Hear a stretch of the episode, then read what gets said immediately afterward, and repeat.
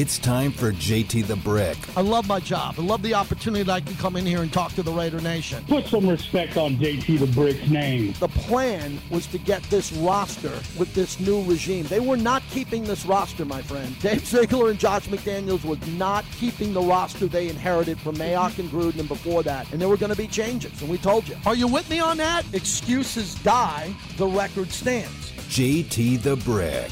That's it. That's all we've been telling you all year if you've been listening. They have a plan. I'm not saying it's going to work. It's going to be 100%, but I'm behind the plan. The plan is to get it up to speed where it's really good for a long period of time. You are what your record is. Sound off like you got a pair. And now, Great T, the man, the myth, the legend. here's JT the Brick.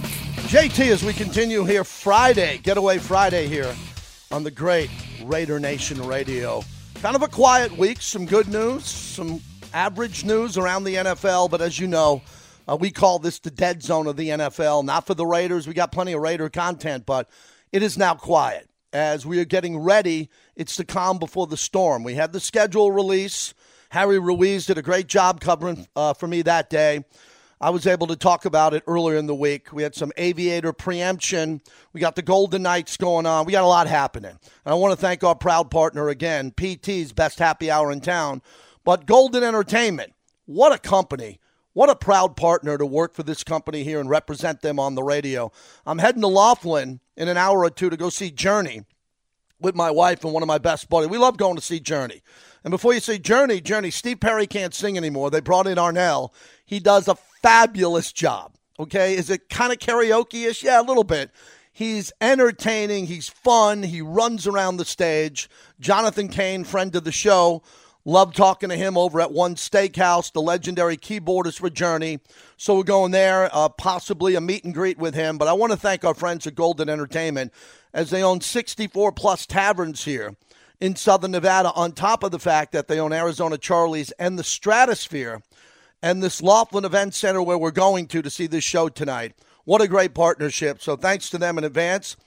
As I'm driving out to Laughlin earlier this week, we worked with Lon Kruger with Coaches versus Cancer. So Tuesday, I was out on the golf course over at Cascata.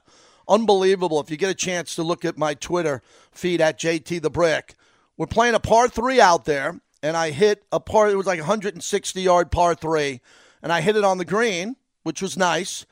And I'm going to go for my ball, and I had my video camera out, and there were bighorn sheep, rams, whatever you want to call them, on the green. Unbelievable. As we we parked the golf cart and we're walking up to the green, and I got my camera out there. Again, go check out the video. And standing on the green are these bighorn sheeps that took off into this little ravine. It was one of the most beautiful things I've seen. We spent time with Coach Kruger, Matt Painter, Fran McCaffery, the head coach of Iowa. Roy Williams was very gracious to me again. Great to see Coach Williams.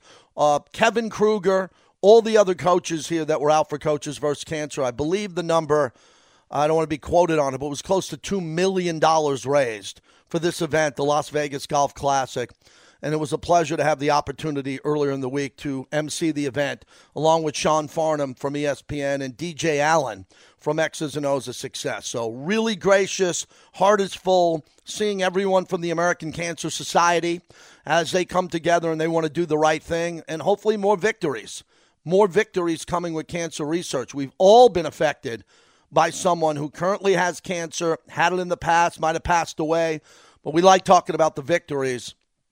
And what's so inspiring about being associated with this is there are victories. There are people who are cancer free, people that I've met over the years that come back and you say, How are you? I'm still cancer free. It's incredible. And with the research and ongoing development in that field, hopefully there's better and better and better news. You know, I'm fired up for the Golden Knights. Obviously, tonight, uh, Sunday, I plan on going to the Sunday game. And this is also a glorious time to be in Vegas with all that news. So hopefully VGK can get off to a good start. What what I hesitate with is I was very nervous about Edmonton.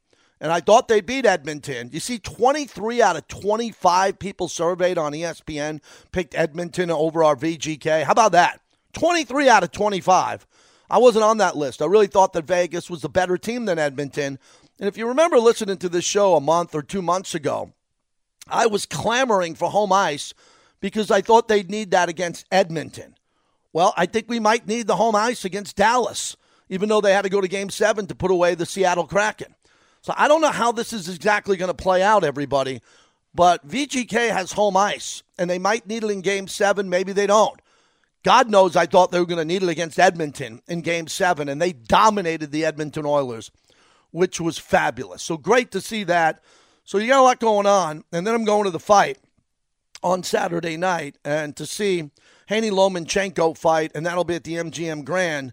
And that brings me to what I wanted to talk about uh, for the rest of the segment, if you'd indulge me for a few minutes here. I lost a beautiful soul, and a great friend of mine passed away uh, last Sunday. Tracy Bowden, who was a leader in the boxing world. She was the lady who put together all of our boxing remotes. And she passed away suddenly. She's from the almost the same town I'm from. She's from Wantagh, New York. I'm from Massapequa, five minutes away from where I grew up. She passed away at the age of 50. And she had a huge impact on my life and a lot of people listening and a lot of people in the boxing world. And I was in Oklahoma traveling on Sunday when I got the news. I was devastated. She was friends with my wife. And she passed away, and she was the architect of all of our Radio Row boxing remotes throughout my career. A legend. The reason why I got to broadcast and attend over 100 championship fights and counting. So I just wanted to share a few moments here on Tracy and what she meant to me. excuse me, because she was such a dear friend and such a beautiful person inside and out, is that she was the one who would fight for me with my former network that I worked at and the current one I work with, and she would buy the fight. So what she would do is she was on the media side of it. So when there was a big pay per view fight, she would be the individual who would choose what radio shows would come in nationally to Las Vegas. And when I was with Fox for 17 years, you know, 10 of them were in LA. And this was before I even lived in LA. She would always call me as soon as the fight was announced in her New York City office. And these were HBO fights. And she'd say, JT, hey, man, we got this fight coming up. And it's De La Hoya, Trinidad, whatever it was. Great fight, Floyd fight, whatever it was. And she'd say, Does this fit your schedule? And I'd say, Are you kidding me? Of course it does, whatever you need. And what she would do is she would fly radio shows in from all over the country she would select the ones that she thought would help sell the fight.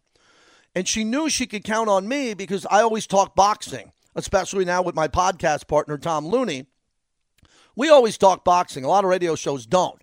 But when these promotions came around, everybody wanted a free trip to Vegas.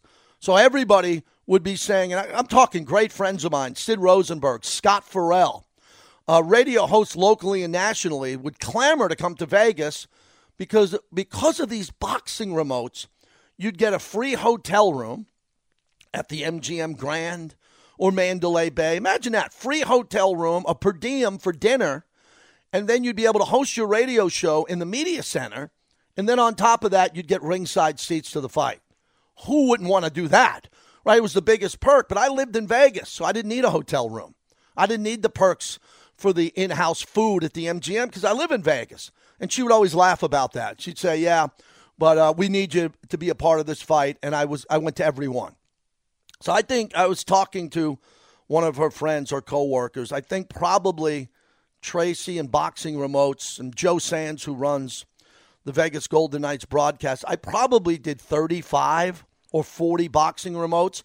And then the remotes we didn't do, she would get us tickets to go to the fight and we'd cover the fight anyway. So again, this is a long relationship. And what Tracy meant to me,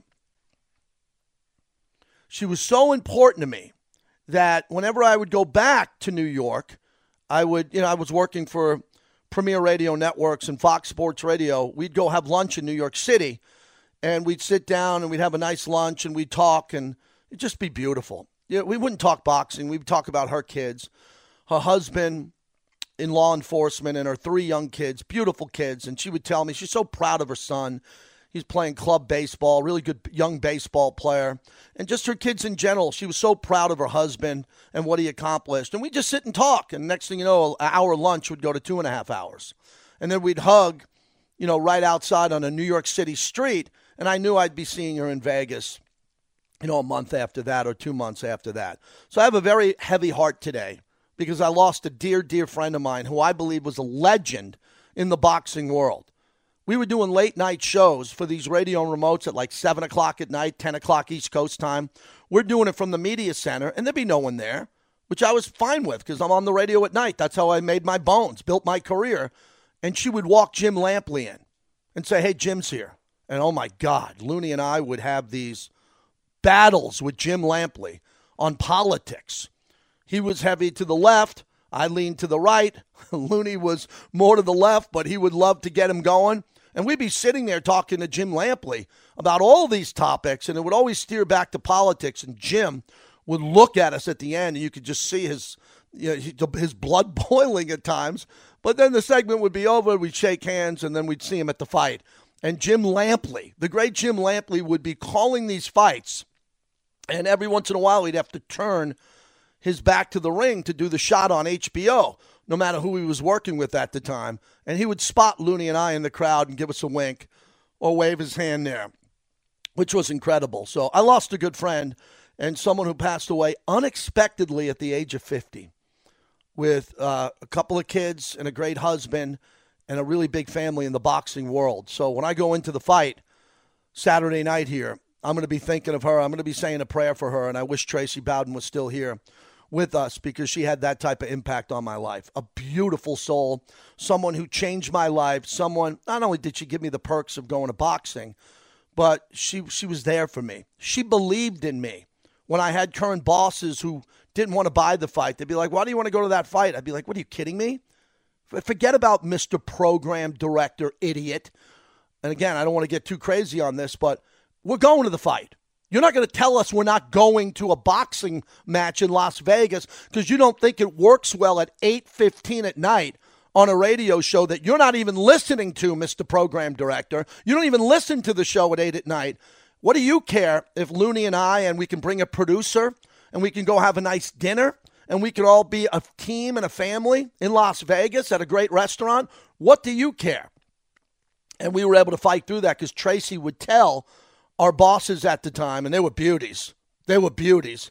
Tell them, no, no, we're giving you money. We're paying your radio network money to bring these guys to the fight. And they'd eventually shut up and get back into their box and understand that that's what we do here. We raise money, we generate partnerships. And Tracy was the one to do that. So for Tracy, and I talked to Scott Gertner, who puts on all these fights here in town. He's an icon in the field. He's an icon in the field. And James Smitty Smith and my buddy John Hyatt and all my other friends that cover boxing in this town and countless other men and women who've been able to cover this sport. We want to say to Tracy, rest in peace, God. And uh, I'll wrap it up by this. She's 50 years old and passed away suddenly. You know, my mom and dad spent the whole week here. My dad will be 85 next week. My mom's 84. And, you know, I got up earlier every day to have that extra cup of coffee with them stayed up late at night with them to have that extra conversation, right? Because you don't know. You don't know. You hope. I hope my parents are here for another 20 years. But I thought Tracy would be here for another 20, 30 years, and we'd keep our friendship going as I point up to the sky now. So I wanted to make sure I got that in here on Friday because it's really important to me. And again, you know, I don't share a lot of personal stories. Hey, I might say my son graduated college or I'm going to this concert and all that. This is much more important. This is a good friend. And the boxing community lost a legend in Tracy, and I hope she's resting in paradise. All right, when we come back on the other side, more what what's at stake with the Golden Knights. And there was a column written in the Ringer, and I believe Q had the author of the column on. I didn't get a chance to hear the interview but Q always does a great job about Davante Adams and how happy he is right here in Vegas or not. And I think he's really happy. I've gone on a couple of radio shows to talk about that. I don't know Davante. Met him once. I don't know him. I don't know Davante. He's not hanging out on this radio show much, which is fine. But I think the world of him as a player.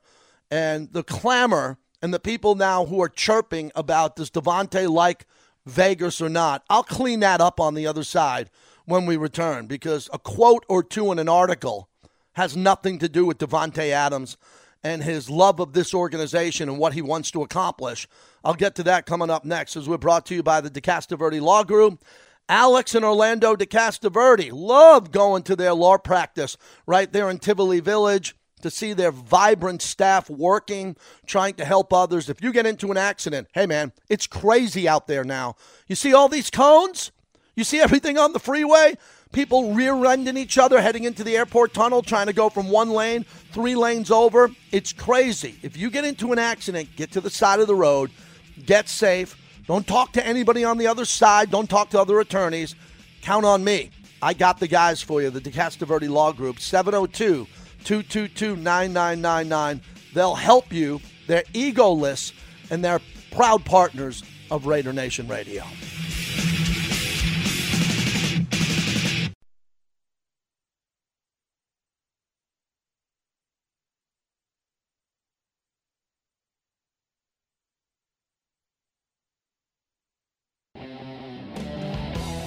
JT, welcome back as we continue Friday here on a beautiful day. I think it's beautiful. Gorgeous weekend coming up here. And another monster weekend in Vegas sports with the Golden Knights playing Friday and Sunday. The Haney Lomachenko fight on Saturday. And I'm sure a lot of other things I'm not aware of. But go have a great time, man. Where else in Vegas? PGA Championship. Love it. The major. Can't wait. Leaderboard is strong. I think there's going to be a, a really big movement day coming up uh, on Saturday. Saturday is going to be amazing with this leaderboard, so we'll get into that a little bit, and I'll be tweeting on that and be watching some golf here and there, heading into the fight and getting ready for hockey as I'm going on Sunday. So I mentioned the Davante Adams comments that have been coming in throughout Raider Nation off the ringer column that was written on Davante, and I would refer you to Q because Q interviewed the author of that of that article, and I'm sure it was a good interview. I didn't hear it traveling, but if you want to go check it out and, and go read it in detail, because I read the article, and it's interesting. It's speculation on what's going to happen with Davante. What is the speculation on the future of Davante Adams? I don't know. I don't know. I don't know what anybody should say. He's had a couple of posts. Uh, is he happy here in Vegas? All I can tell you is everything that I hear, he loves Vegas. I mean, over the top loves Vegas. How would I know that? Well, I'm in the building. Uh, everybody loves the facility. Everybody loves the new stadium. He put up monster numbers. The article referred to the fact that he really wanted to be first team all pro when he was because of the to be able to distinguish himself as even a better receiver who didn't need Aaron Rodgers even though he had Aaron Rodgers, had Derek Carr, and now he has Jimmy Garoppolo. It meant a lot to him to get the most recent All Pro because it was the first one without Aaron Rodgers. I thought that was interesting when it comes to this. But other than that, the rest of the article I read, it was about a speculation on where this franchise is in the reloading of this roster. Anybody who thinks this team is rebuilding is out of their mind. You don't rebuild and bring in a player like Jimmy Garoppolo. You don't rebuild and franchise tag Josh Jacobs. You trade him at the top of his value to do that. Okay, you don't have Davante Adams and rebuild. You reload. Now the Raiders were a 10-win team that went to 6, and I'm sure Davante's not happy about it. I know Max is not happy about it. I'm sure everybody on that team isn't happy about not making the playoffs. But according to the Ringer column, is there any strife between the philosophy of Dave Ziegler and what they want to do with this offense and what they want to do with this team as they get better and Davante? From what I can tell, no. Could that change? Of course, anything can change. But I know that Davante loves it here. It talked about his fascination for golf. I wouldn't know about that other than from what I hear. And yes, I hear that he's fascinated by golf. I know he's always down with Chef Barry, our, my, our great mutual friend a plug for Barry's Steakhouse at Circa. He's there all the time because he's great friends with Barry. That's no news to everybody else. And his wife, who has social media, they have the two beautiful daughters. There's just gracious and great pictures of the kids. How could he not like it here? He lives in a beautiful home, unbelievable weather, loves golf. His wife loves it here. So I, I assume he's pretty happy. And for Davante, he's played with Aaron Rodgers, Derek Carr, and now Jimmy Garoppolo. Let's stop for a second and talk about that. Think of let me name those three quarterbacks again. Aaron Rodgers, first ballot Hall of Famer, four-time MVP. Derek Carr, his college quarterback at Fresno State, and now Jimmy Garoppolo, who has an unbelievable regular season winning percentage and has won four playoff games. So Davante is not playing for bums. He's not playing, and again, even for quarterbacks that aren't great, he's not playing for Sam Darnold. He's not playing for Baker Mayfield. He's not playing for some of the younger quarterbacks like we see in Houston as they've been trying to figure out what they're going to do there. Or he's not playing with Marcus Tuiasosopo last year in Atlanta. Davante's had guys who can get him the football. I think Jimmy G, who's not a classic, he's more of a pocket passer. He's not that mobile, but Jimmy G can get the ball out. Jimmy G had a better offensive line with the 49ers. We'll see what the Raiders are able to do. But Jimmy G is going to make faster and more efficient decisions than Derek Carr. What Derek does better than Jimmy G is at times when Derek extends a play, and he could extend plays, Derek. He wasn't a great runner, but he was good at extending plays. That would enable Davante to get open deep, and Derek would throw a really good deep ball. I think Jimmy Garoppolo throws a great deep ball. Have you seen all of the video of him throwing to Aiyuk and Deebo Samuel and George Kittle? Have you watched all that? I have. And the ball comes out beautifully, and Jimmy G has a monster arm and can make every throw. He can make every throw, but he's not going to extend the play like Kyler Murray running around for 20 seconds. So this is speculation. It's off-season speculation with Davante. What I've been preaching here from my pulpit here on Raider Nation Radio is how great this offense is. You got the best receiver in football without a doubt in Davante. We've said that for a while. I thought it was worth giving up a first and second round pick to get him and pay him all this money. And that's a massive contract. I thought that was worth it. Number two, as of today, with Hunter Renfrow and Jakobi Meyers and Michael Mayer, the new tight end from Notre Dame, and Josh Jacobs, the leading rusher, Davante's got everything you could want on offense. Everything. Now, maybe Davante would have liked Aaron Rodgers. I don't know. Tom Brady. Don't know. Uh, that's not that I don't know that information, so I can't bring it out to you. But I know he's got a really good quarterback with a lot of experience in the system. So I think what this comes down to, everybody going forward, is what is the growth in the offense going to be in year two with Josh McDaniels? Arguably the greatest play caller of his generation. And again, for those knuckleheads who say it was all Brady, I don't even want to hear from them. Go call another show. Go go to YouTube and find a podcast that'll agree with you. Don't bring that crap here. Josh McDaniels, he's got six Super Bowl rings. He doesn't have to worry about sports radio hosts or listeners or callers debating him as a play caller. He's arguably the greatest of the modern era when it comes to accomplishments. He can call every play. He's designed every play for Tom Brady. He overran the playbook at times for Tom Brady and called the plays that Brady won to have unbelievable comebacks. Unbelievable. 28 to 3 in the Super Bowl against Atlanta. You think that Brady just went to the line of scrimmage and made all those calls? You know I'm a big believer of Josh McDaniels as a play caller. Now he's going to win as a head coach. And I think what's going to be interesting in year two with Josh McDaniels is what are we going to see with Davante? Because we saw a lot with Derek and Davante. He put up big numbers. How could that evolve and get better?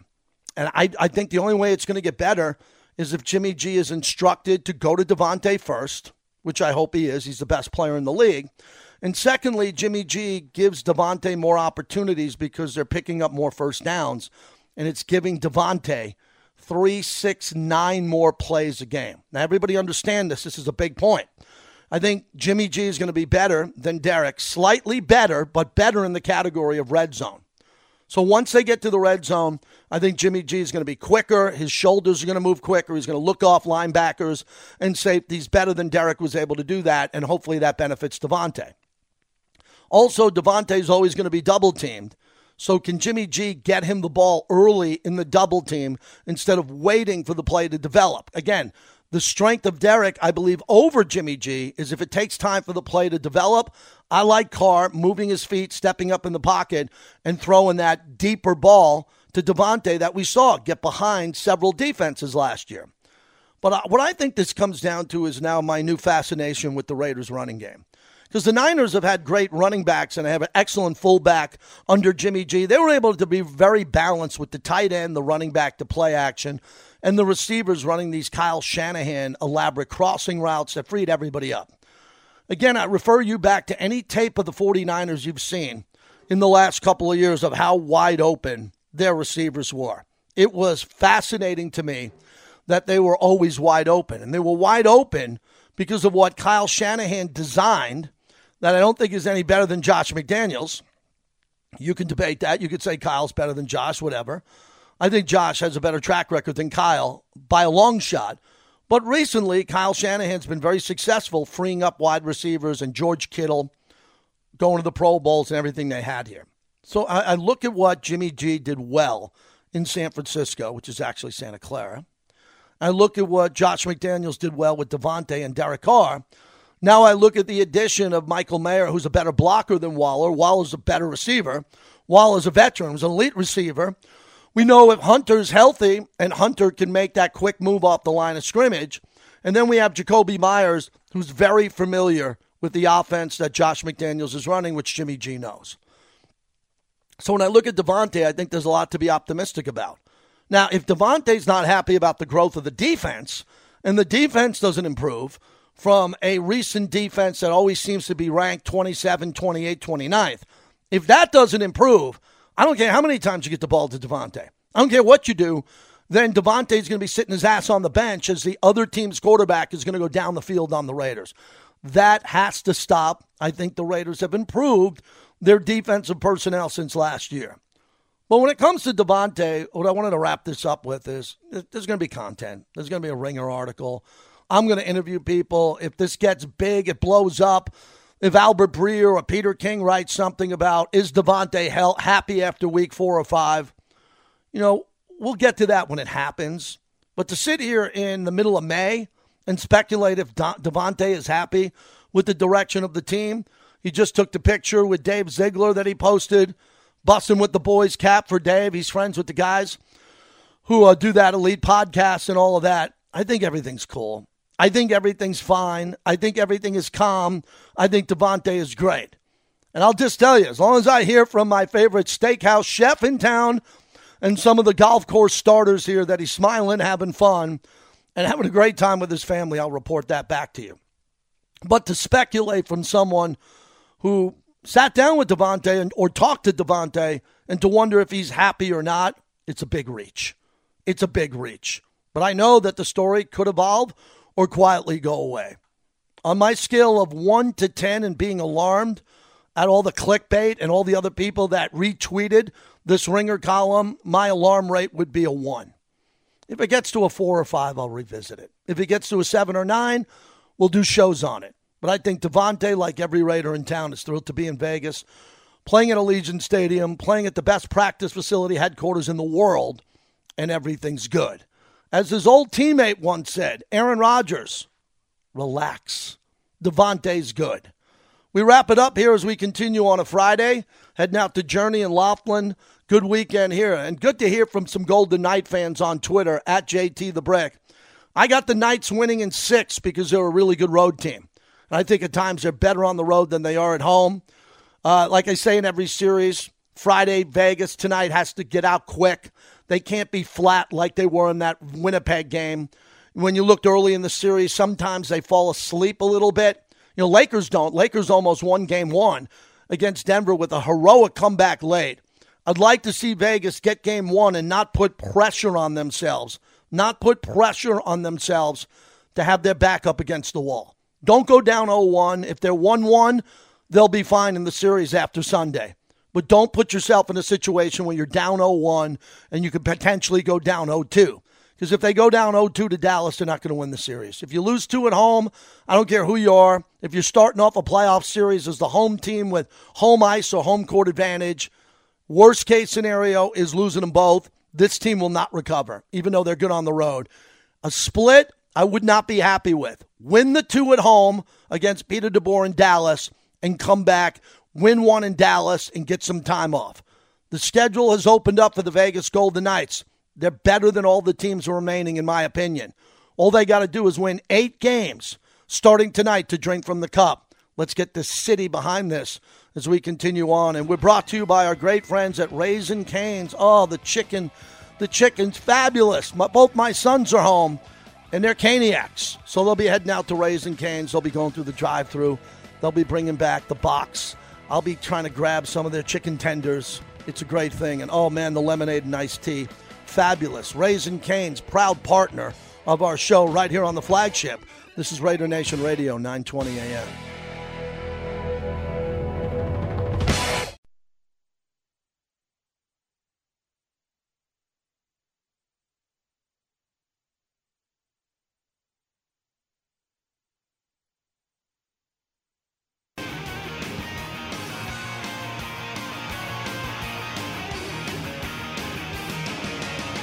JT, thanks for coming back here as we wrap up our Friday. A gorgeous, beautiful Friday here, right here on the flagship of the Silver and Black Raider Nation Radio. Scott Kaplan, ESPN LA, text me. He's going to join us coming up here in a few moments. So stick around for that. As we discussed earlier, the Laker loss, the significance of it. I say they're done. No chance they come back. They just can't win four out of five. They can't. They can't win four out of five against a team that's this good. They could win four out of five against an inferior team or a team earlier in the playoffs. The Warriors were really good. I don't think if they were down 0 2, they could storm back and do that again, but that's neither here nor there. I have too much respect for Nikola Jokic, and what Murray did last night was absolutely fabulous. So great night last night. Let's give a shout out to Virgin Hotels, as we always do. Las Vegas went to one steakhouse last night with the great John O'Donnell. JOD, go there for a steak, sit at the bar. You'll see all the entertainment celebrities. Last night we spent the night with Jonathan Cain from Journey, uh, the legendary keyboard player who's become a friend. And we sat with him for two, two and a half hours. And he's playing golf today at Paiute. Then he's going to take his private jet to Laughlin.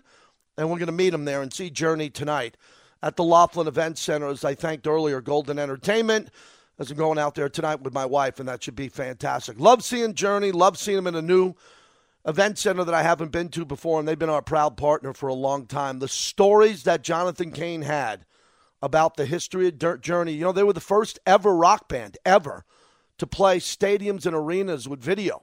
Before the Stones, before the Who, before anybody, they did it, and he told us all about you know how much money it cost and how they had to load it in and what it was like to do the first rock shows ever with giant video around him and opening up for the Rolling Stones at JFK Stadium in Philly and in Buffalo in front of 80,000 people as they became a huge stadium band. And great stories about Bill Graham. If you're into rock and roll, Bill Graham, the legendary concert promoter, and their great friendship. So I had a good night last night talking rock and roll where I met my wife at the old Hard Rock Hotel and Casino, now Virgin Hotels.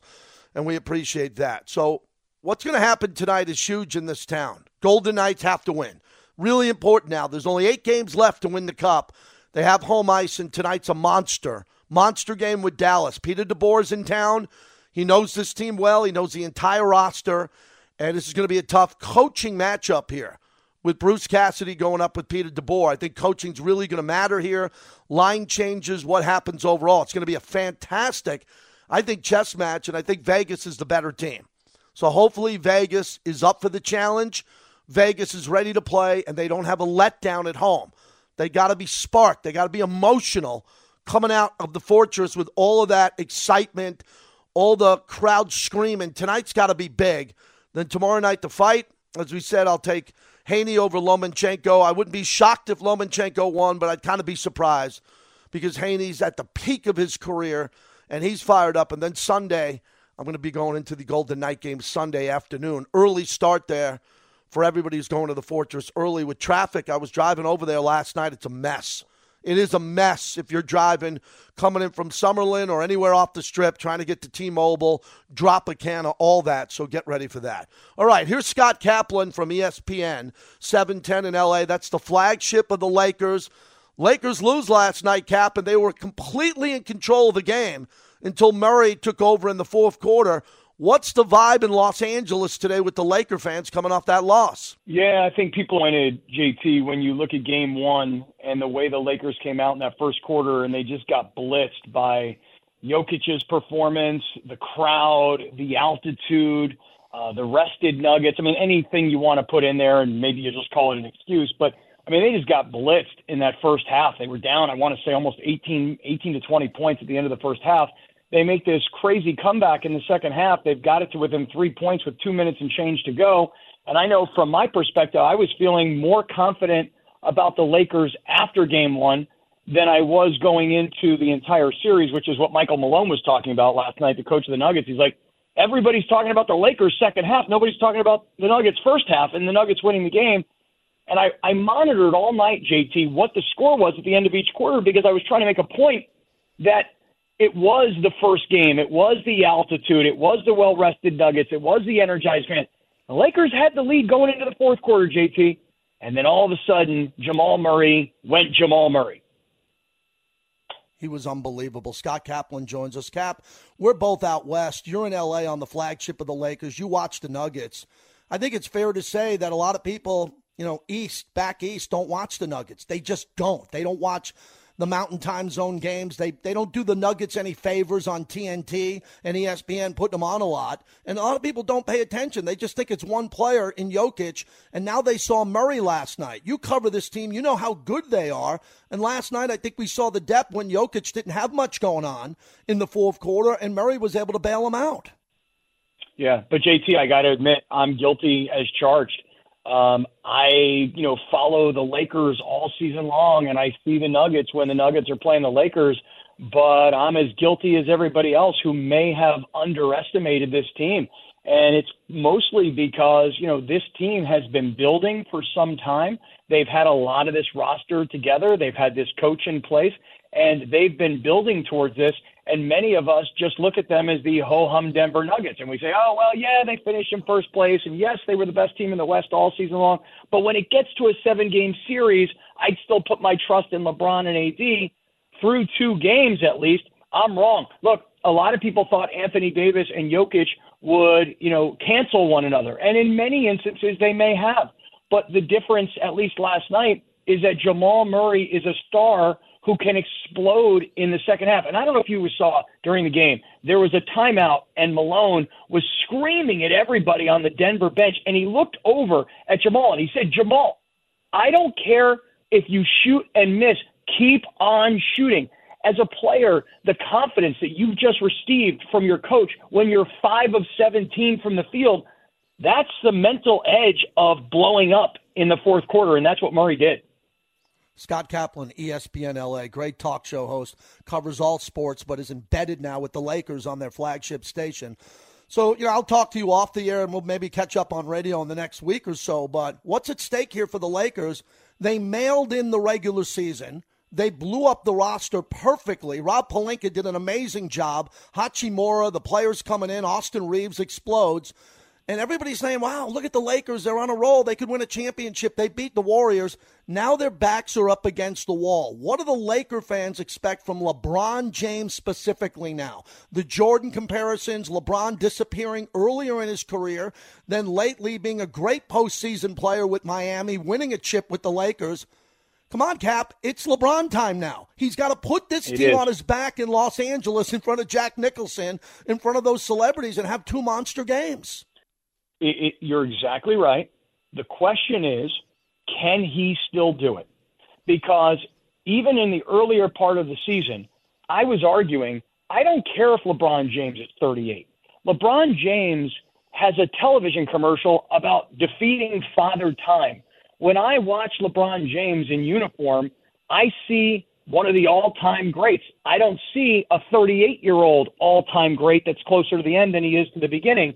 If LeBron James puts on a uniform, then LeBron James is expected by all of us to be LeBron James. And when you are LeBron James, you are supposed to be capable of putting a team on your back. And JT, while my mind tells me that he still can, my eyes are proving me wrong at least through two games. So, yes, over these next two games in LA, where the Lakers are unbeaten at home so far in this postseason, LeBron James is going to have another chance to prove to all of us and to himself that he still can.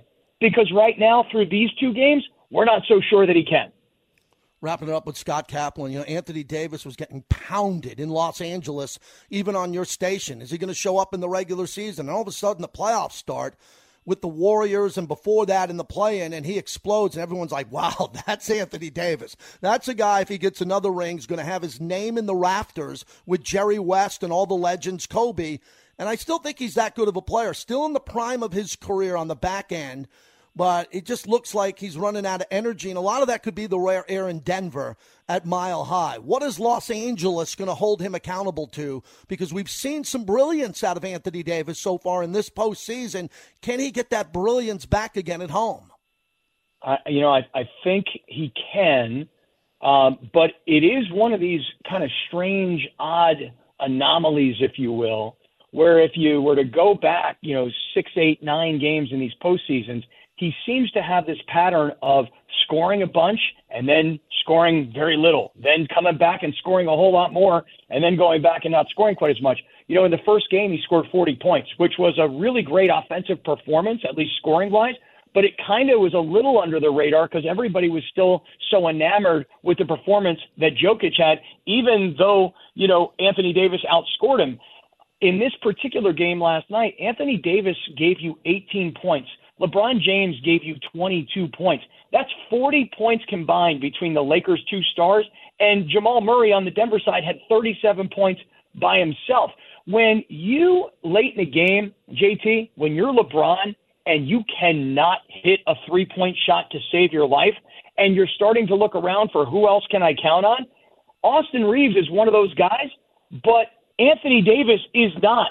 And for some reason last night, why LeBron was giving up the ball to AD to take three point shots. The mistake is, is that he actually hit one because every time he throws it up from three, everybody's like, no. And then when he hits one, he gains a little bit of confidence and he comes back for more. And after the game, he said he thought he had good looks and he had good shots. But that's not what Anthony Davis does. So Anthony Davis, JT, to answer the question is he mm-hmm. got to go back to the paint. He got to play close to the basket. He's got to get easy shots, not mid range and not long range. Anthony Davis has to play close to the basket, and we're going to see if he can do it when they get back to LA for Saturday. Last one for Scott Kaplan, ESPN LA. Real quick, Scott with about a minute to go. Do you like days like this when you go on your radio show later and it's sky is falling, big, big station, it's all Lakers in LA? Or would you rather have a comfortable little cushion here knowing you're going to have a guaranteed three weeks of Laker talk? These are the days where you really got to roll up your sleeves on the radio. These fans are going to come at you. Oh, big time. And, and, but here's the thing I, I'll just tell you this, JT. While there will be a lot of negativity and there will be a lot of doubt, um, I see things very differently. I really think that the Lakers, who now have to win four of their next five, I believe they can come home where they're unbeaten so far in the postseason. I think they can win these next two games. And then it's best two out of three, and you got to win one of those three on the road. I'm not as pessimistic as other people are right now. I actually still believe in this team because I believed all along that this team would peak at the right time given all the roster changes and how long it would take to put this thing together. I still don't think we've seen their best ball. I may be proven wrong, but I'm still really hyped and positive on this team. Appreciate Scott. Scott Kaplan, my longtime friend and great radio host. Uh, follow him. He's got a whole bunch of podcast platforms, and we're doing a project together. We're doing a little podcast platform, something new we're going to try with another radio host. And when that happens, us three amigos are going to come in, and that'll probably uh, drop maybe next week or the week after that. Appreciate that. So, no disrespect to the Lakers. My sons are diehard Laker fans. I want them to win. I'd like to see them come back and win four in a row. They're not going to do it. Uh, LA will get them and pick them up. They'll feel good about returning to LA. But Jokic is too good, and everybody who said, "Well, they only ha- they only have one star," how'd that work out? What Murray did last night in the fourth quarter was legendary for that franchise, who's had Alex English, Carmelo Anthony, Dan Issel, right? Great players throughout the career of the Denver Nuggets, but no one seems to give them respect. Maybe they got a little respect last night because I thought they were outplayed the entire game. They were until the fourth quarter when they needed someone else other than the Joker to step up. He didn't have it. The Lakers did a nice job collapsing on him and playing really good defense, but that was it. Oh, also next week, we got a brand new podcast for the Raiders, Raiders Roundtable.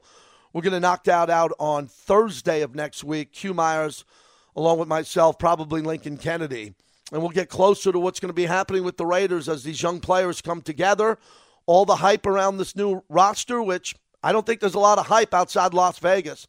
Most of the country's not respecting the Raiders and their roster and what they can do. And next week, when the coach meets the media, I think that's going to be on Thursday next week.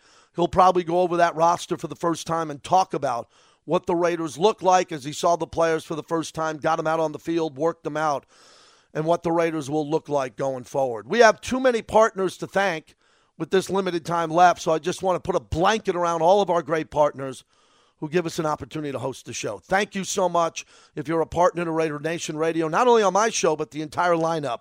We greatly appreciate that. I do want to re- mention Remy Martin. Team Up for Excellence with Remy Martin. We're doing an event with them coming up here in a couple of weeks. Details to follow on Twitter at JT the Brick. Q is coming up next. I'm heading out to Laughlin, Laughlin, Nevada. First time.